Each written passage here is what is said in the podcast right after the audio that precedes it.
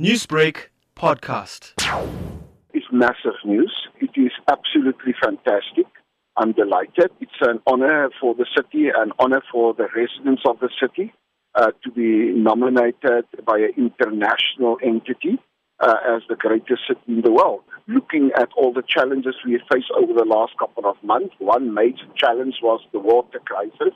And I think they could see how we dealt with the water crisis. Uh, we've dealt with it in a very, very amicable kind of a manner. And uh, we could push day zero back all the time. And we're out of, uh, of the heavy drought scenario. And we can just looking forward. And But at the end of the day, looking also at all the cultural groups uh, in Cape Town, the diversity of our society, all the people living in the city. It's a massive accolade.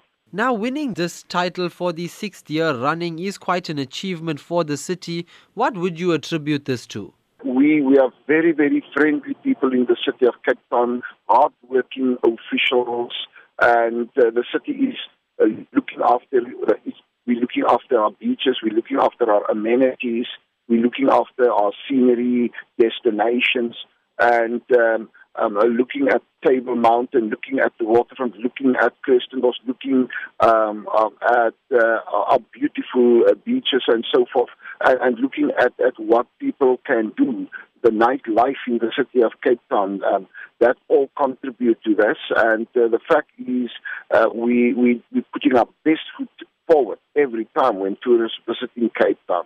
How do you see this victory boosting tourism in the city of Cape Town? Fact of the is this must be translated into many, many more opportunities. This message will spread across the world. More and more people will read about Cape Town. They will take note about Cape Town. And at the end of the day, it really helped to put Cape Town on the map, on the international map. And I want to thank our, our tourist sector. I want to thank our City of Cape Town officials, our provincial government officials, all of these entities uh, we cherish our tourism sector. We know we are different from other parts of the country, looking at uh, the financial hub of South Africa, Gauteng, with all the mines, the gold mines, the platinum mines, the diamond mines, uh, uranium, etc., etc. We do not have that in Cape Town. We only have our agricultural sector, our land, and our people. And we invest heavily into our people, and I think that uh, bring for us the necessary benefits as well.